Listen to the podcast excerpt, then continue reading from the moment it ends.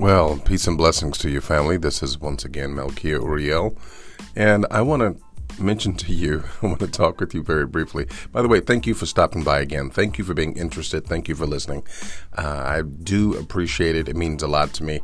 And uh, I want to say that uh, I'll try to take only a few minutes here, but I want to speak with you about a very personal Pesach. Pesach for those of you that do not know, is Hebrew for the Passover. And so many of you may recall the story in the book of Shemot or Exodus. You may note for what the Christians call the Old Testament. And of course, those of us who are Torah only, we, we of course, as mentioned, call it the book of Shemot, book of Exodus. And the Exodus story which has become quite well. Uh, some don't feel that it's controversial. Some feel that it never happened. Others feel as if it did happen and that they're waiting for archaeology to catch up. Uh, they're waiting for archaeology to catch up to the Torah.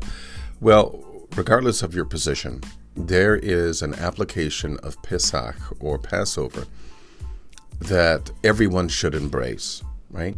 It is written that there is one law for the stranger as well as the homeborn.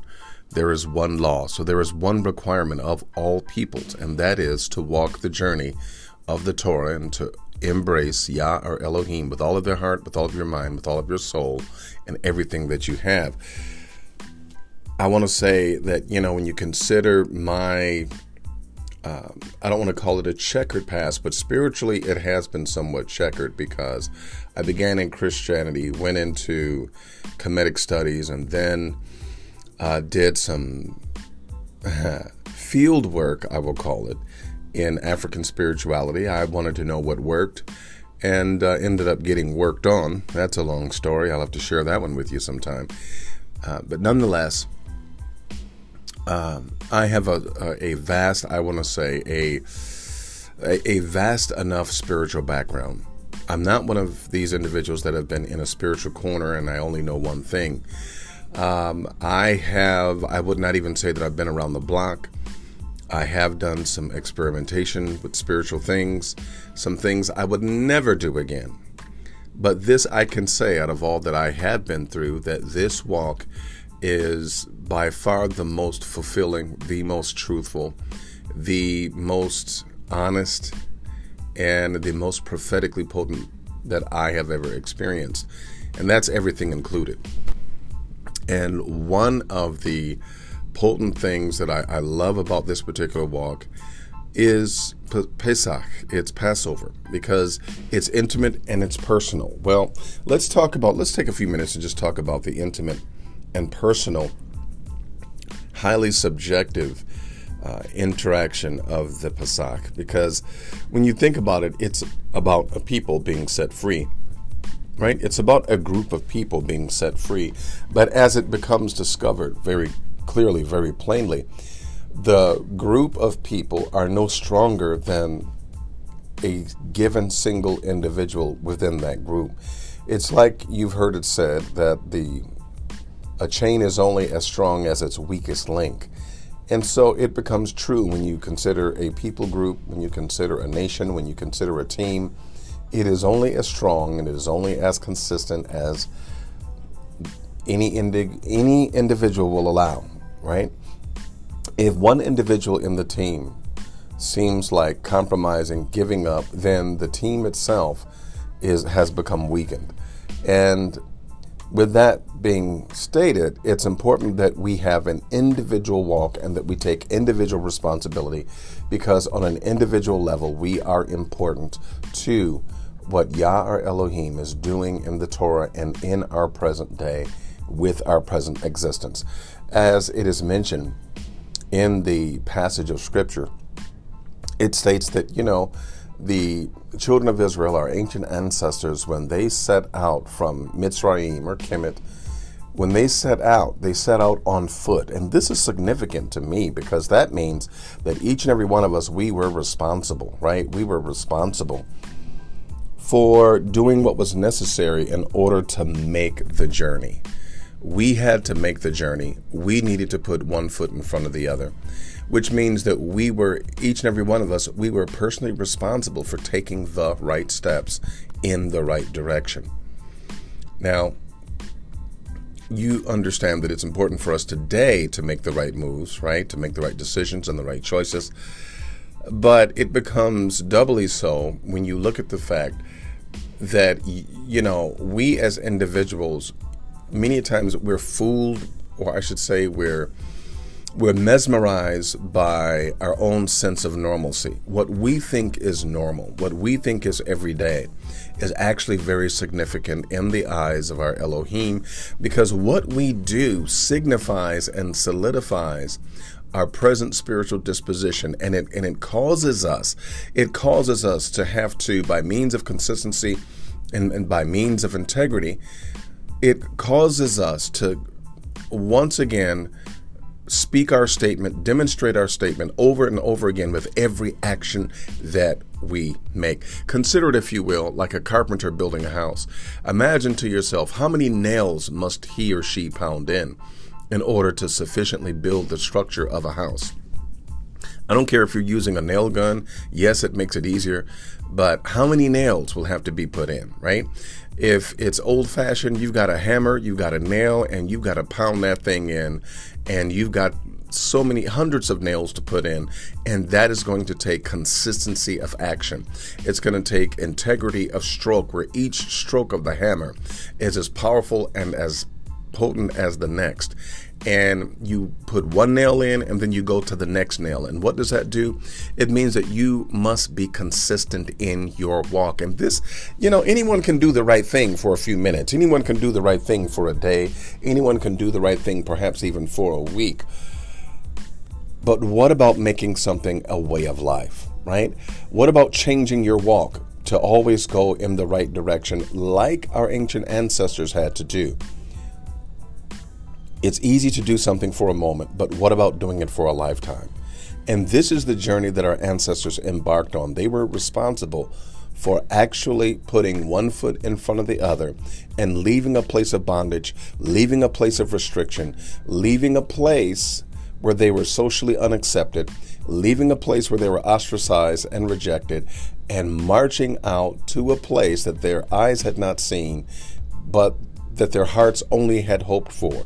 And it's a place of freedom, a place of free expression, a place of limitless, a place where they could fully actualize all that they were and all that they could ever be in the company of like minds, like hearts, and with enough joy and understanding to boot. That is what they went toward. They went to a place to where every action of their hands could yield produce and could they could be productive and they could build rather than spending all of their actions and their time and their energy making someone else rich, making someone else happy, trying to please someone else. But every ounce of their labor and every ounce of their effort, every ounce of their talent would go towards building up themselves and their community and their nation. That's valuable. Because even now, as I find myself longing to retire, I, one of the main reasons I want to retire is because I want to live life on my terms. Since the age of 12, I have worked hard all the days of my life. And I, that, yeah, 12 was when I had my first full time job. And I have worked very hard all of my life. And I'm ready to start living life on my terms because of everything that I've mentioned the self actualization, the you know, productivity, on and on and on and on. But there are would be forces that don't want that to happen. There are forces that don't want that to happen. In fact, your labor and your your talent, your skills, your knowledge is considered to be their wealth. They have put a, a tag, a owner's tag on your wealth, on your energy, and on your knowledge. And so what you know is being siphoned out. The energy of your body, your arms and your legs is being lent, if you will, towards someone else's wealth, making them rich, making them happy, pleasing them, allowing their dreams to come true. But I need to ask you a question. What about your dreams? What about your goals? What about your desire? What about the unctions that you have to do something? What about the intuition that you have that you need to go in a certain direction and maybe start a business or or start helping people or start teaching or start what about that? What about your life fulfillment? What about your destiny and your goals and your agenda? What about that? Right? For you to experience all of those things, you need to be free. And in order for you to be free, then you need to embark upon a personal Pesach. So, in other words, you need your own Exodus, right? But let's, if you give me just a few more moments, what does the Exodus consist of? Okay, so these are the basic elements of an Exodus. And I might add, these are the basic elements of a personal Exodus. One, you need a divine being such as Yah, our Elohim.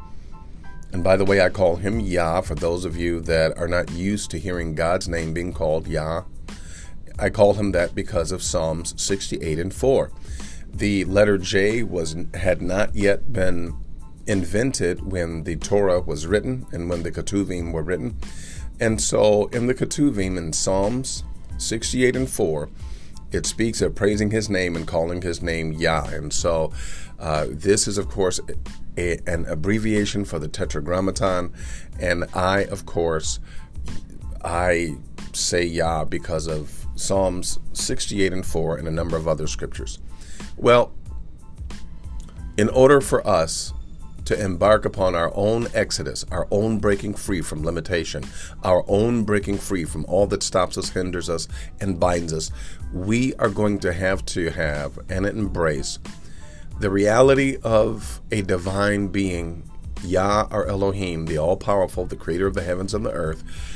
We need to understand and embrace the fact that He is with us, He is for us, and He's for our liberty. He is for you living in the fullness of self actualization, you living to the fullness of your potential, you living without restraint, and you living as He has originally intended. He's for it. Okay? So we have that on our side, right? High fives for everybody. We've got that on our side. Good. Well, what do you need next?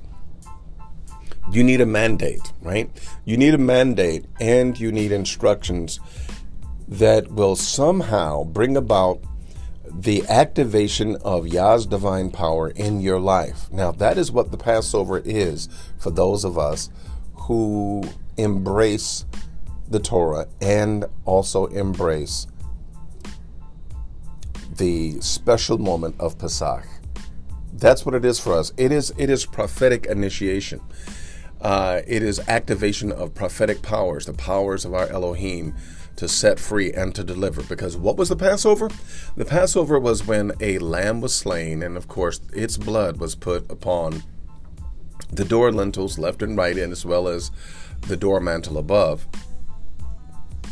And that death of the animal meant that when the destroyer comes, he would literally pass over the house and not take away from the house, right? And so the Passover then is a declaration that we believe Yah our Elohim, that if we do what he says to do, even though it may seem illogical in the moment, if we do what he says to do, we will not suffer loss, but rather we shall gain, and we shall gain our freedom, and we shall gain all of the goodies that I mentioned before if we follow and if we obey. The prophetic action of doing what he says activates his power and brings about his ability to enter into our lives because of our cooperation, and then for him to work wonders and signs on our behalf. And so, let me just take a few more minutes and detail for you how to activate and, and actually participate in a personal Pesach. It becomes personal when you realize that everything about Pesach, everything about Passover, it's about you individually. Okay? Now, keep in mind that the Passover lamb was not a sacrifice for sin. It had nothing to do with sin. It had nothing to do with the level of righteousness of the people. It had nothing to do with that at all. But the Passover lamb was about individuals being able to go free from bondage into liberty. So, wait a minute. When we embrace a personal Pesach, one of the things that we're going to do is we're going to sacrifice a sacrificial lamb. And what lamb is that? Well, the story of Abraham, Isaac, and his naming of the mountain Jehovah Yireh, which means that um, the Lord our God, He will see, right? He saw that he was in need of a sacrifice, and so he provided one. Well, originally Isaac was going to be the sacrifice, right?